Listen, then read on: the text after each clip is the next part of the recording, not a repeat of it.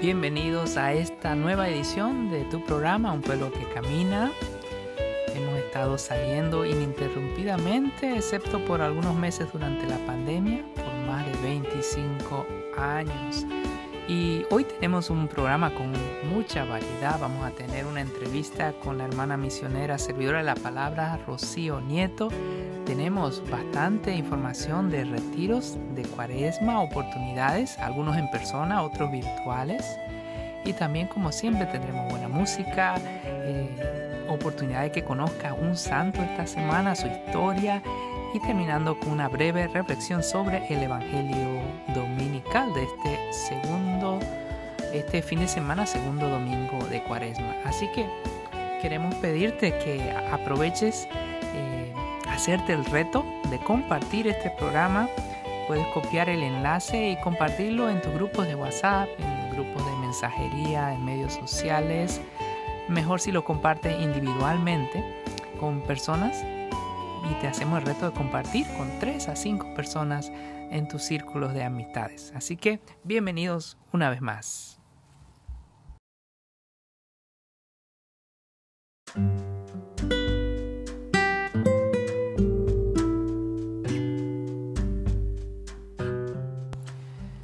Estamos ya por comenzar nuestro segundo fin de semana del segundo domingo de Cuaresma. La Cuaresma es un tiempo para poner un poquito más en, reconciliación, meditar, acercarnos al Señor, aprovechar de oportunidades de confesión, un tiempo para reconciliarnos si hemos ofendido a alguien, si realmente hay algún resentimiento que esté guardando en su corazón. Dios nos da la oportunidad de sanar las heridas. Primero como dice el Padre nuestro, perdona nuestras ofensas como también nosotros perdonamos a los que nos ofenden. Entonces necesitamos perdonar para que también podamos recibir la gracia del Señor de ser perdonados, ¿no? Y tenemos oportunidades también para que te acerques a Dios. Por ejemplo, este martes 2 de marzo, de 10 de la mañana a 2 de la tarde, vamos a tener un día de retiro en español para sacerdotes, diáconos, equipos parroquiales y servidores que está patrocinado por la Asociación de Directores de Ministerio Hispano de toda la región 1 de Nueva Inglaterra. Y este taller va a estar, este retiro va a estar dado por el padre paulista Bruce Nieli, quien es un evangelista misionero paulista que vive en Austin, Texas, y también es uno de los misioneros de la misericordia del Papa Francisco. Para registrarte, visita nuestra página en Facebook donde tenemos un enlace para que tú puedas registrarte al retiro que se va a hacer a través de la aplicación Zoom. Así que si necesitas más información también puedes llamar el lunes por la mañana durante el día al 421-7833 extensión 233 421-7833 extensión 233. Asimismo vamos a tener retiros en persona eh, durante esta cuaresma. El jueves 11 de marzo tendremos un retiro para hombres en el auditorio Bishop McBinney. Tenemos un límite de 125 personas que podemos tener practicando el distanciamiento social, usando máscaras, mucha precaución y el costo una donación de 10 dólares o más por persona. Hay becas disponibles, si el dinero es una dificultad, reserva tu espacio registrándote en enlace eh, que hemos puesto en nuestra página de Facebook. El presentador será Enrique Méndez, una persona con mucha experiencia en ministerio de evangelización y también para hombres de la Arquidiócesis de Boston. También el, jueves siguiente, el 18 de marzo, a partir de las 7 en Bishop McBinney, también tendremos un, similar retiro, esta vez para mujeres. Así que va a ser una oportunidad, un mini retiro de 7 de la noche a 8.45, una hora y media, dos horas, donde tú podrás estar eh, con otras mujeres, acercándote al Señor, experimentando inspiración, sanación. Va a ser algo muy poderoso, así que te invitamos a registrarte nuevamente. Y también tendremos nuestro Congreso de Formación en la Fe que se va a realizar de manera virtual. Y esto se va a llevar a cabo del 19 al 21 de marzo. También ya hemos puesto la información en nuestra página de Facebook. Te invitamos a registrarte. Por un costo de 10 dólares vas a tener la oportunidad de escuchar al padre Bruce Nieli en vivo por Zoom y también a la doctora Dora Tobar quien es excelente. Nos dará eh, un taller en vivo y otro taller pregrabado. Eh, y tenemos una gran lista con más de cerca de 15 presentaciones en español y más de 20 presentaciones en inglés talleres para padres, talleres para catequistas, para personas que sirven en la liturgia, ya sea lectores, coros, ministros de la comunión, de la hospitalidad. Si tú eres solamente un católico que quieres recibir un poquito de inspiración, te registras por 10 dólares y vas a tener acceso durante todo el año a todos los talleres que están disponibles tanto en inglés como en español. Y finalmente, el jueves 25 de marzo, en la fiesta de la Anunciación, vamos a tener una película del de el fundador de, la organización Family Rosary y el, Rosario Familiar, el padre Petro, Patrick Payton, que está camino a ser canonizado. Y él creó la frase, la familia que reza unida permanece unida. Y han hecho una película sobre su vida y sobre una gran cantidad de, de testimonios y milagros que han sucedido mientras él promovía el rezo del rosario en familia. Y vamos a hacer una noche eh, multicultural, vamos a pasar la película en inglés con subtítulos en español. También vamos a tener al, al presidente de Holy Cross Family Ministry con nosotros. Va a haber un poquito de música. Entonces va a ser una noche excelente. 25 de marzo de 7 de la noche a 8.45. Entonces vamos a tener música, el rezo del rosario y la película. Una noche para toda la familia. Así que reserva esa fecha y continuamos con nuestro programa luego de una pausa con la hermana Rocío Nieto, hermana misionera servidora de la palabra, que nos trae una fascinante, fascinante entrevista.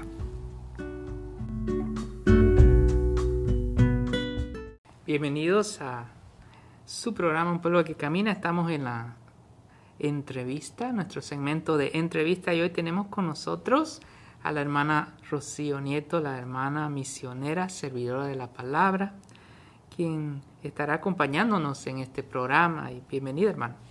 Hola, buenas tardes. Un gusto estar con todos ustedes. Un saludo y espero que encuentren en el Señor eh, la felicidad y el gozo y también todos los anhelos de su corazón. Estoy seguro que nuestros oyentes querrán saber más de usted y cuéntenos un poquito cuál es la responsabilidad que tiene y la parroquia en la que sirve. Eh, claro que sí, un gusto. Eh, estoy ahorita sirviendo en la parroquia de Holy Ghost, eh, de Parroquia del Espíritu Santo. soy coordinadora de evangelización, ahí encargada principalmente del ministerio hispano. Estamos con el pastor, el padre Francesco Francisi, y que nos ha dado un apoyo muy grande también. Muy bien, hermana. Y eh, cuéntenos un poquito, para los que no la conocen todavía, un poquito sobre su familia, su hogar, hogar de, lugar de origen.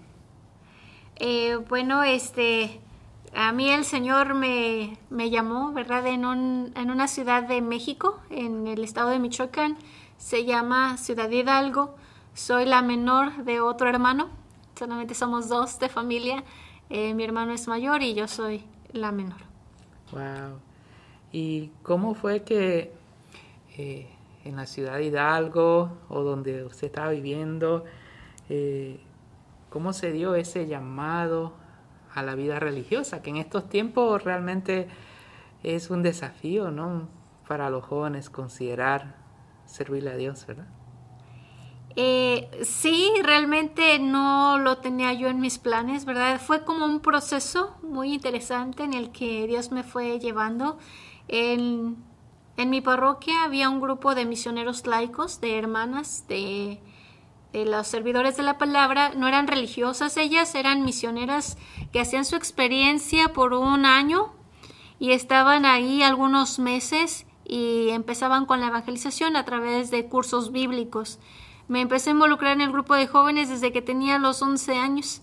Eh, eso era algo muy raro porque normalmente el grupo de jóvenes era para mayores de 18 años solamente.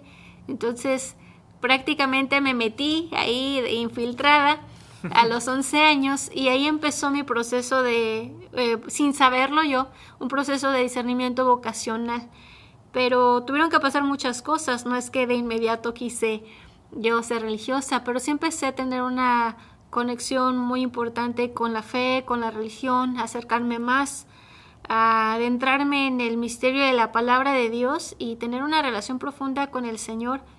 Eh, pero eso empezó a los 11 años y cuando yo terminé, di mi respuesta al Señor fue hasta los 24 años. Entonces fue ah. todo un proceso de discernimiento, de relación con el Señor y de bastantes experiencias también dentro de, de la fe. Qué lindo, hermana. Me hace acuerdo de, de, mi hija más pequeña, que, que, también ella es chiquita, no tiene edad para ir al grupo, pero se va al grupo jóvenes también. sí. Quién sabe, a lo mejor si persevera el Señor la llama. Primeramente Dios, porque bueno, sí, cuando entre más joven uno esté conociendo al Señor es como más tiempo para conocerlo, para amarlo y para responderle sin miedo. Y no solamente a una vocación determinada, sino en nuestra propia vida. En todo lo que nosotros hagamos, si está involucrado Dios, todo va a salir mejor. Amén, qué lindo. Y cuéntenos un poquito sobre el carisma de, de su orden, las hermanas misioneras de la palabra ¿Qué es lo que las caracteriza? ¿no? Tienen, obviamente tienen un hábito azul, muy bonito. ¿Y cuál es su misión? Bueno, nuestra misión principal es evangelizar a los laicos para evangelizar con los laicos. Eh, por eso esta experiencia de misión con las misioneras que yo conocí, ellas eran misioneras laicas, sin ser religiosas, pero ellas hacían un año de misión a tiempo completo al servicio de Dios y evangelizaban, con la Biblia en la mano. Entonces eso es algo impactante porque uno ve jóvenes como nosotros haciendo esta experiencia de predicar, de evangelizar, salir a las calles sin ser religiosos, pero viviendo una vida plena y muy religiosa. Entonces es algo que impacta. Ese es nuestro principal carisma, promover que los laicos se den la oportunidad de vivir esta experiencia de misioneros al menos por un año.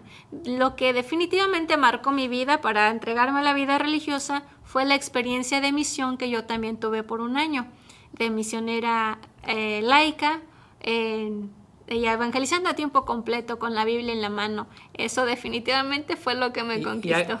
¿Y a qué edad tuvo esa experiencia? hasta los 24. o sea que ya, ya antecito de, Sí, bueno, yo empecé a evangelizar desde antes en mi propia comunidad, en mi parroquia, pero Dios siempre es exigente. Entonces, hasta que no me decidí a hacer un año a tiempo completo, dejando mi casa, mi familia, pero era esa idea, solamente un año.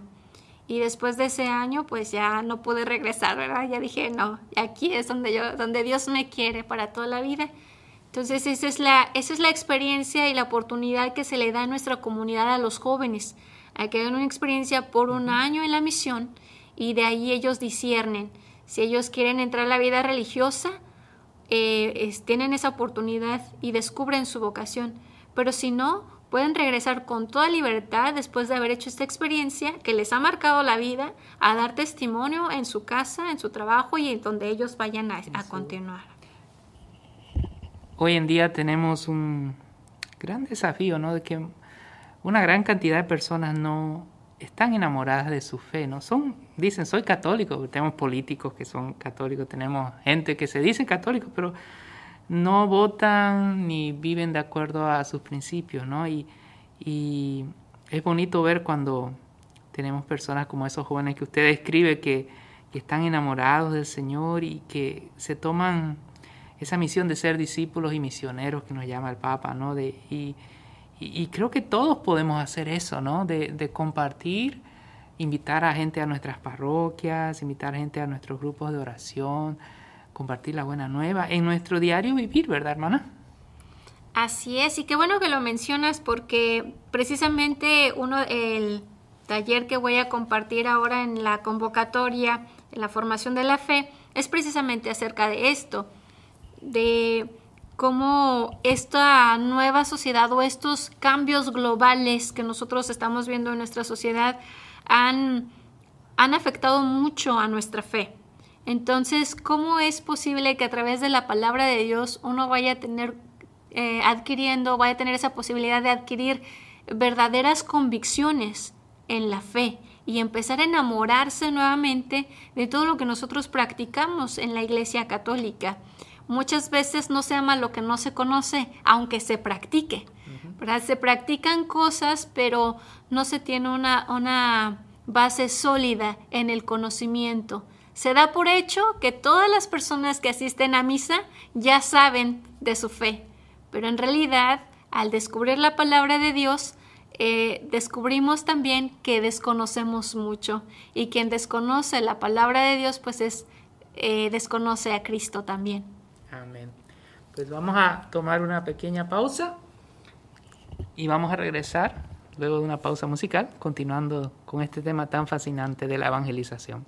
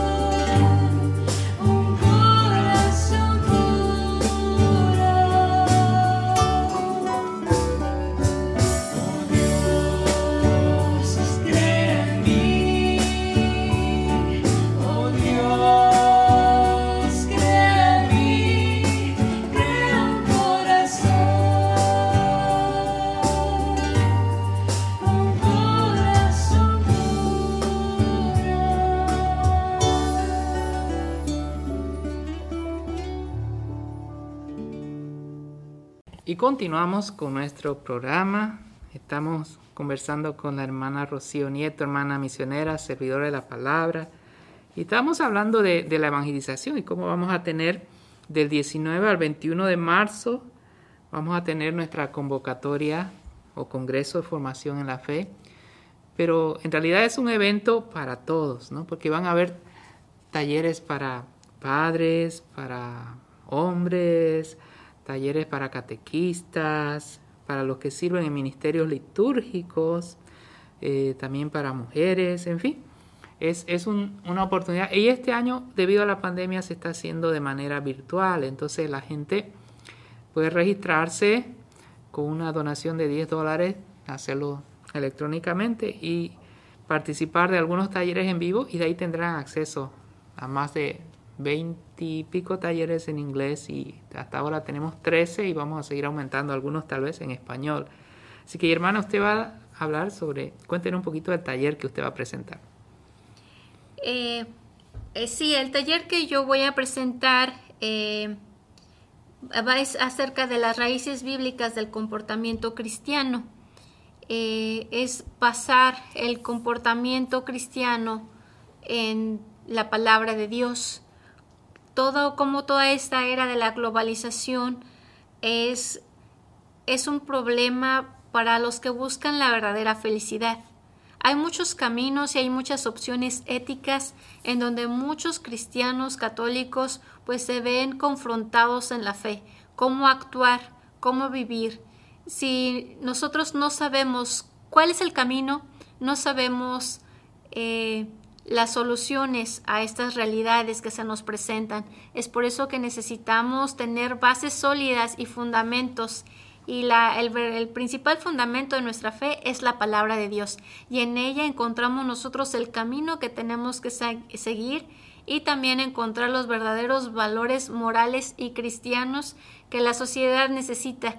Y eso nos llevará a la plenitud verdadera y a la felicidad que tanta, tanto, tanto nuestra alma desea. Y ese es un camino que tiene que ser trazado por nosotros y que también los jóvenes pueden seguir. La palabra de Dios tiene respuestas para todo. Es por eso que necesitamos nosotros aprender a escudriñarla y descubrir cuáles son estos caminos que la palabra de Dios nos presenta. Y hermana, pero viendo las estadísticas y la realidad, eh, menos de un 20-25% asiste a la misa regularmente. Y los que asisten regularmente tal vez podrán escuchar parte de la palabra de Dios, pero muy poco.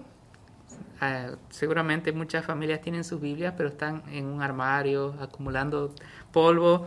Eh, realmente el católico en general, salvo los que están bien, bien comprometidos, que son una minoría, no conocen de la palabra de Dios. Por eso a veces fácilmente eh, se dejan influenciar y, por algunas palabras emotivas o música y todo eso y terminan en, otras denominaciones.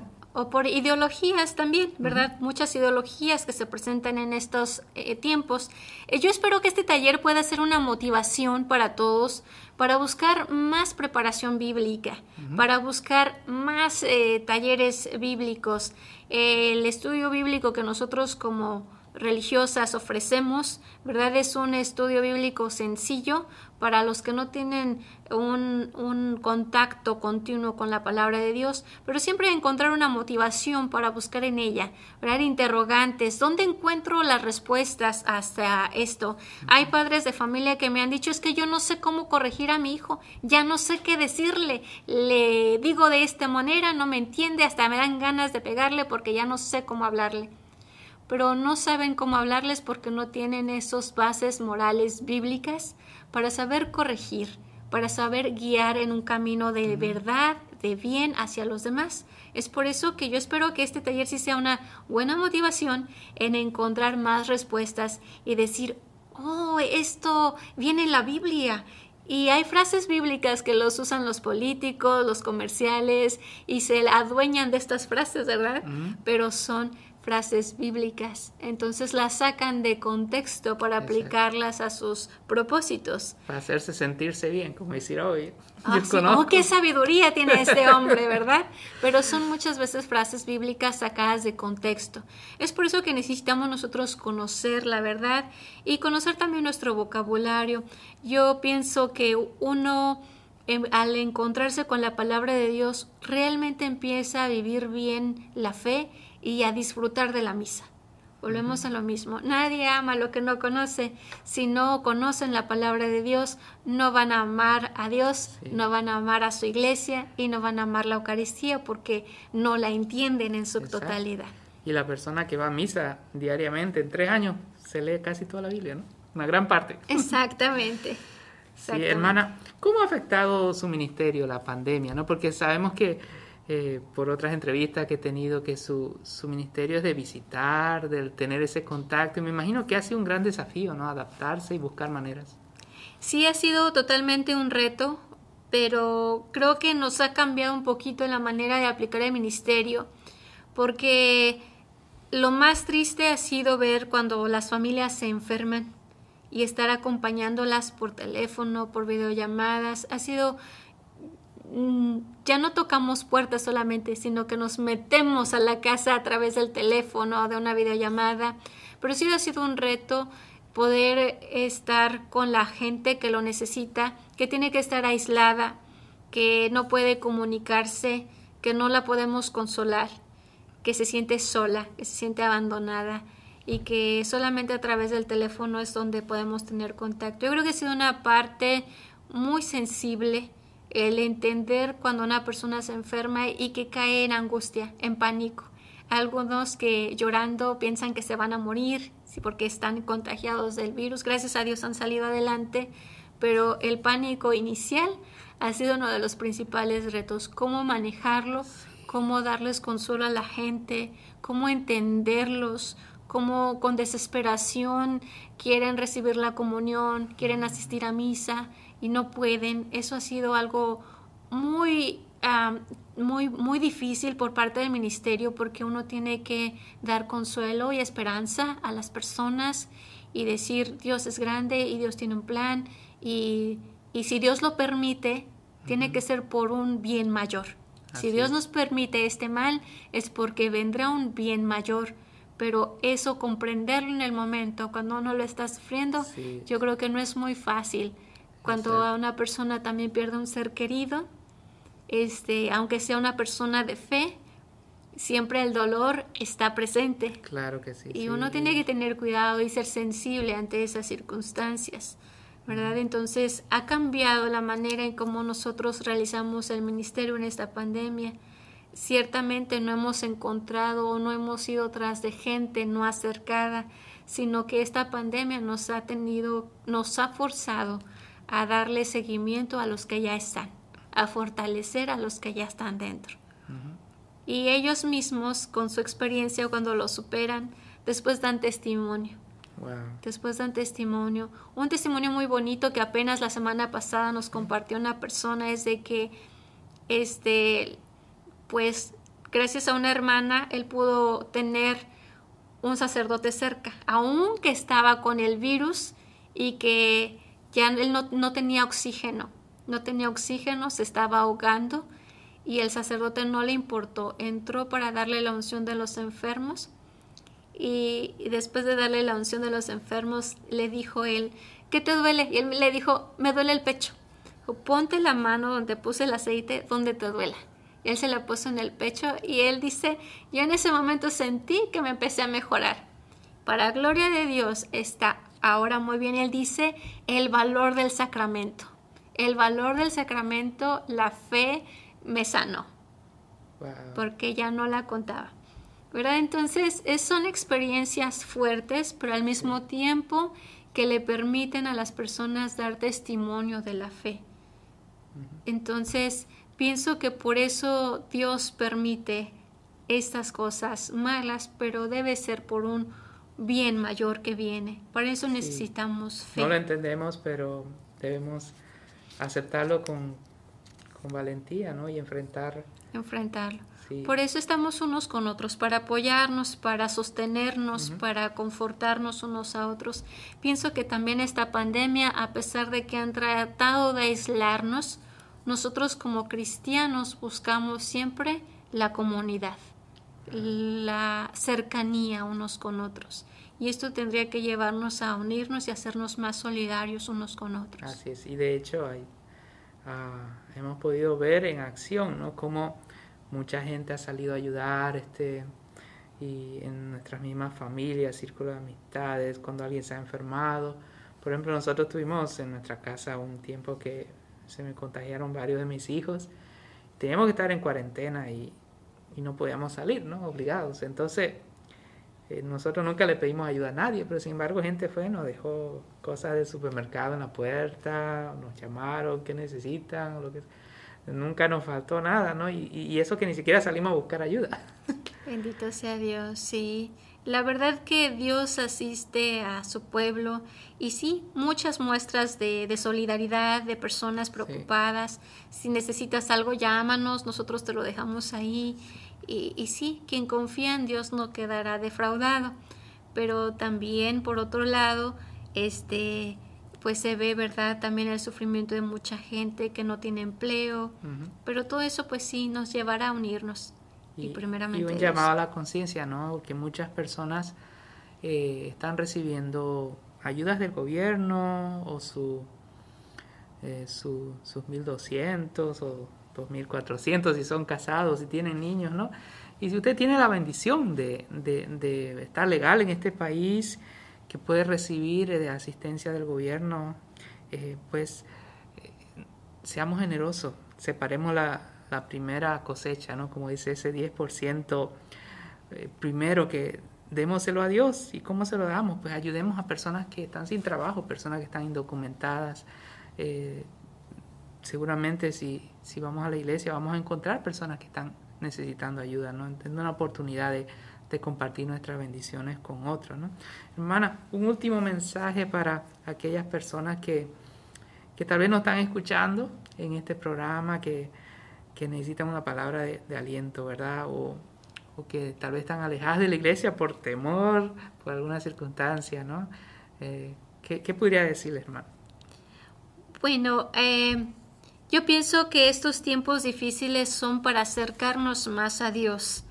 Eh, es como reconocer como las plagas de Egipto, pero al mismo tiempo es la oportunidad que nosotros tenemos para acercarnos a la palabra de Dios, a utilizar los medios que se nos presentan, pero con sabiduría. Busquemos a Dios en todo momento, aprovechemos la convocatoria que se avecina para empezar a comprender, a buscar más de Dios, a conocerlo mejor para de esta manera amarlo. Son tiempos fuertes de desafíos en donde también se nos llama a nosotros a que demos una respuesta más grande. No podemos nosotros permanecer tibios o indiferentes a lo que está pasando. Nosotros somos protagonistas de esta historia. Este es momento de que los cristianos hagamos historia, que crezcamos en la fe. Para responder a estos desafíos necesitamos estar preparados también. Aprovechemos la convocatoria, aprovechemos los momentos de oración que se nos da y también pidamos la intercesión de nuestra Madre Santísima, la Virgen María, de San José en este año especial, que, que pronto termine todo este mal, pero que también a través de esto podamos convertirnos, pedirle perdón al Señor por nuestras faltas, por los pecados de la humanidad entera que se ha perdido, que ha perdido la dignidad y el rumbo. Pedámosle mucho perdón a Dios, pero también confiemos en su infinita misericordia. Y para esto pues unámonos también en oración, en la fe, en una iglesia. Muchísimas gracias hermana. Y si usted se está preguntando cómo me puedo yo registrar, visite nuestra página en la diócesis de Provence, busque la página del Ministerio Hispano o también puede ir a Faith Formation Convocation y ahí puede encontrar o en nuestra página de Facebook, el Católico de Rey, tenemos los enlaces para que usted pueda registrarse y una buena noticia, todos esos talleres que están pregrabados van a estar disponibles por todo el año. Entonces, si no los puede ver todos de, de un golpe, porque sabemos que hay limitación de tiempo, puede cada, cada noche o cada semana ver un taller o, o mejor, reúnase con, con, alguien de su familia, de su hogar, eh, obviamente manteniendo el distanciamiento, la seguridad y, pueden verlo juntos. Así hay una motivación para poder crecer y aprender más sobre la fe. Muchas gracias, hermana. Mis oraciones con todos ustedes, yo les acompaño también y gracias por la invitación.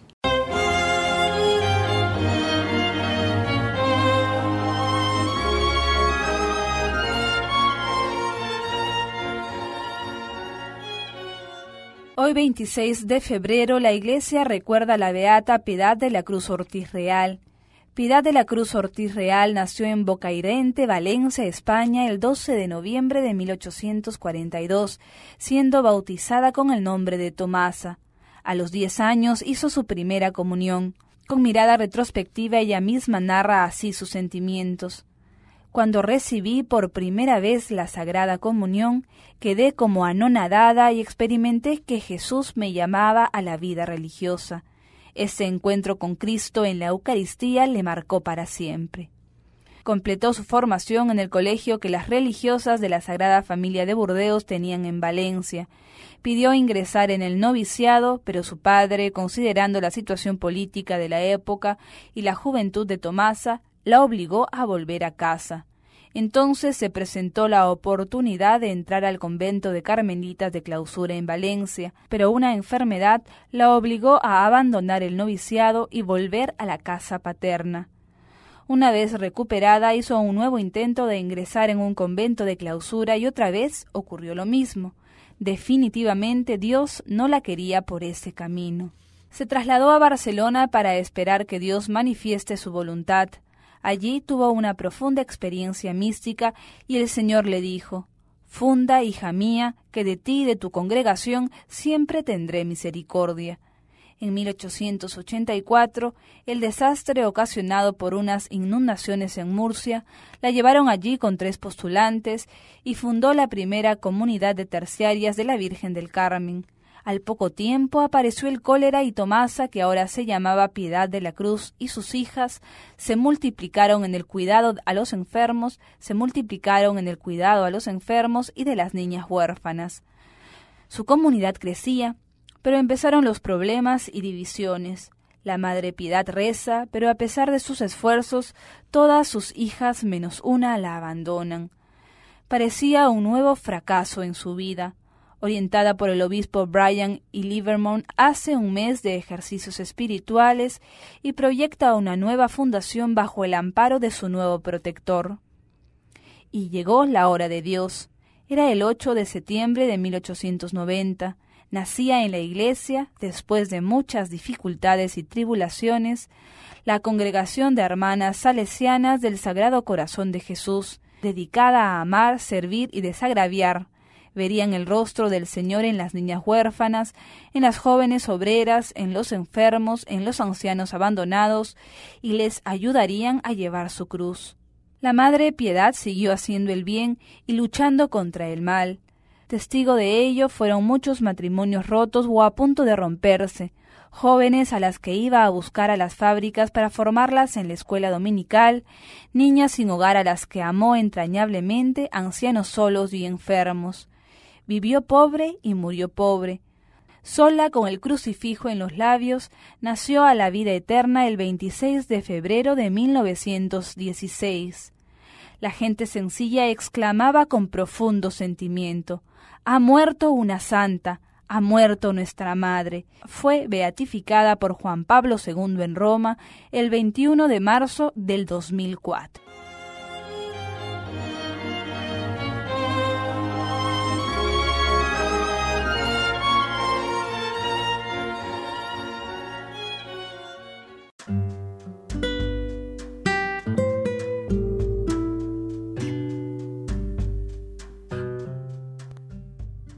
También queremos invitarte a visitar nuestra página El Católico de Rhode Island en Facebook, donde hemos puesto bastante información, tanto los flyers de todos los eventos, las registraciones, también información sobre dónde, cómo adquirir la vacuna, para las personas que eh, están en casa, no pueden salir. También hicimos un, live stream el lunes pasado en un video donde hemos puesto toda esa información. Así que mucho para explorar. También queremos recordarte en nuestra edición eh, anterior de este programa estuvimos hablando con el superintendente de las escuelas católicas, el señor Dan Ferris, quien nos dijo que eh, está muy satisfecho con la respuesta de las escuelas a los desafíos de la pandemia, que ha habido prácticamente ningún caso de contagios dentro de las escuelas, ¿no?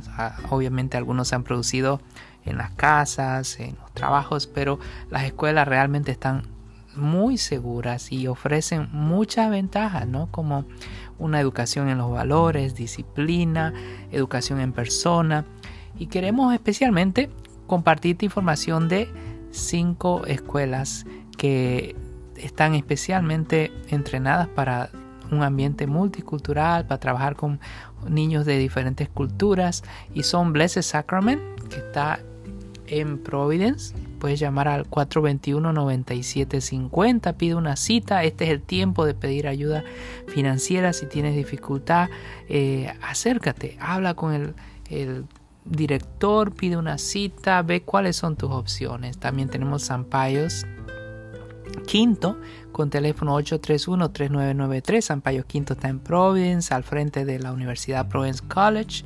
En Cranston también tenemos la escuela San Paul, que está en la esquina de la Cranston y la Warwick Avenue, pasando el, parque Royal Williams, un poquito más arriba.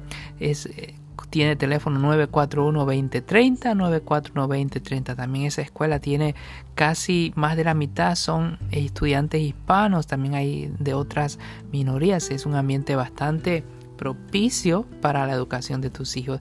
También tenemos la escuela de Santa Teresa en Pataket con teléfono 726 1414, 726 1414 y en el área de Providence al frente de la parroquia San Miguel tenemos la escuela Bishop McBean también una excelente escuela con teléfono 781-2370, 781-2370. Entonces ahí tienes cinco opciones diferentes de acuerdo a dónde vivas.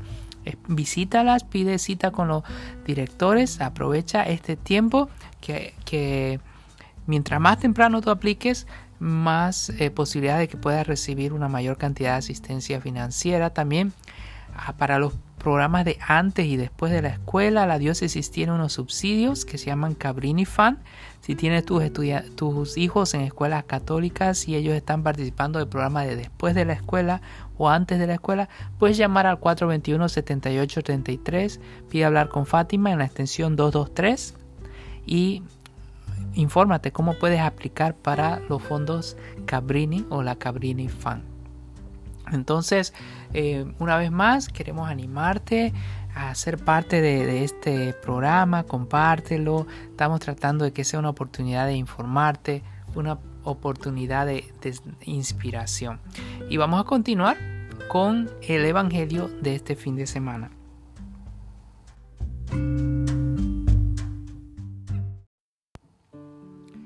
Lectura del Evangelio de San Marcos.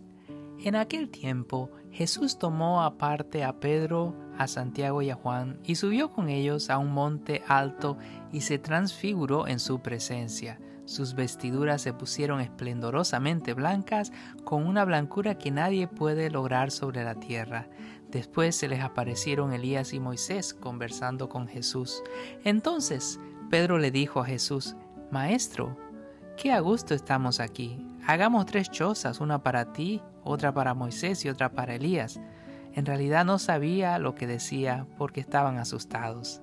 Se formó entonces una nube que los cubrió con su sombra y de esta nube salió una voz que decía, Este es mi Hijo amado, escúchenlo. En ese momento miraron alrededor y no vieron a nadie sino a Jesús, que estaba solo con ellos. Cuando bajaban de la montaña, Jesús les mandó que no contaran a nadie lo que habían visto hasta que el Hijo del Hombre resucitara de entre los muertos. Ellos guardaron esto en secreto, pero discutían entre sí si quería decir es qué quería decir eso de resucitar de entre los muertos. Palabra de Dios. Gloria a ti, Señor Jesús. En esta lectura vemos eh, realmente un episodio eh, que es un misterio, ¿no? La transfiguración de nuestro Señor Jesucristo, un primer indicio que da nuestro Señor a los apóstoles, ¿no? De que Él realmente era el Hijo de Dios. Y en ese momento, pues, eh, fue como una transformación, ¿no? Que experimentó nuestro Señor. Y estamos en tiempo de cuaresma. Este es un tiempo en que nuestro Señor Jesús también se fue al desierto por 40 días a meditar, a practicar eh, la abstinencia, eh, a realmente poder prepararse ¿no? para lo que venía. Quiero compartir un poquito de el Papa Francisco, también quien nos invita a no tener miedo a dedicar tiempo para la oración esta cuaresma. El pasado 21 de febrero primer domingo de Cuaresma, el Papa alentó a no tener miedo a dedicar momentos a la oración en silencio para escuchar la palabra de Dios. Y al reflexionar en el pasaje del Evangelio de San Marcos que relata las tentaciones de Jesús en el desierto, el Santo Padre señaló que la palabra de Dios nos indica el camino para vivir fructuosamente los 40 días que conducen a la celebración anual de la Pascua, y alentó a pensar en el desierto, en ese entorno natural y simbólico tan importante en la Biblia. El desierto es el lugar donde Dios habla al corazón del hombre y donde brota la respuesta de la oración, es decir, el desierto de la soledad, el corazón apartado de otras cosas, y solo en esta solitud se abre a la palabra de Dios. Además, el Santo Padre explicó que el desierto también es el lugar de la prueba y la tentación, donde el tentador aprovechando la fragilidad y las necesidades humanas, insinúa su voz engañosa una voz alternativa a la de Dios, alternativa que te hace ver otro camino de engaño, porque el tentador seduce. En esta línea, el Papa reconoció que durante los 40 días vividos por Jesús en el desierto, comienza el duelo entre Jesús y el diablo, que terminará con la pasión y la cruz. Y añadió que todo el misterio de Cristo es una lucha contra el maligno en sus múltiples manifestaciones, curaciones de enfermedades, exorcismo de endemoniados, perdón de los pecados, es una lucha. Incluso el Santo Padre advirtió que en un momento de la vida de Jesús parece que el diablo prevalezca cuando el Hijo de Dios es rechazado, abandonado y finalmente capturado y condenado a muerte. Parece que venció el diablo, parece que el vencedor es Él, pero en realidad la muerte era el último desierto a atravesar para derrotar definitivamente a Satanás y liberarnos a todos de su poder, y agregó que así Jesús venció en el desierto de la muerte para vencer en la resurrección.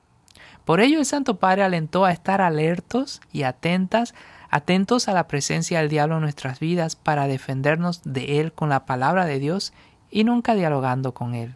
En este sentido, el Papa dijo que en el tiempo de Cuaresma el Espíritu Santo nos empuja también a nosotros como a Jesús a entrar en el desierto y añadió que no se trata, como hemos visto, de un lugar físico, sino de una dimensión existencial en la que hacer silencio y ponernos a la escucha de la palabra de Dios para que se cumpla en nosotros es la verdadera conversión. Finalmente él dijo, no tengan miedo al desierto, busquen momentos más de oración, de silencio, para entrar en sí mismos, no tengan miedo. Y también el Papa invitó a encomendarse a la intercesión maternal de la Virgen María. Y hasta aquí llegamos con nuestro programa. Hoy hemos tenido un programa bastante eh, más extenso, con una excelente entrevista, mucha información de eventos que se vienen para la cuaresma. Tenemos nuestra convocatoria de formación en la fe también con muchos talleres. Entonces te invitamos a aprovechar estas oportunidades de cuaresma y recuerda que la familia que reza unida permanece unida. Que Dios te bendiga y no te olvides compartir este programa con tres a cinco personas de tu círculo de amistades.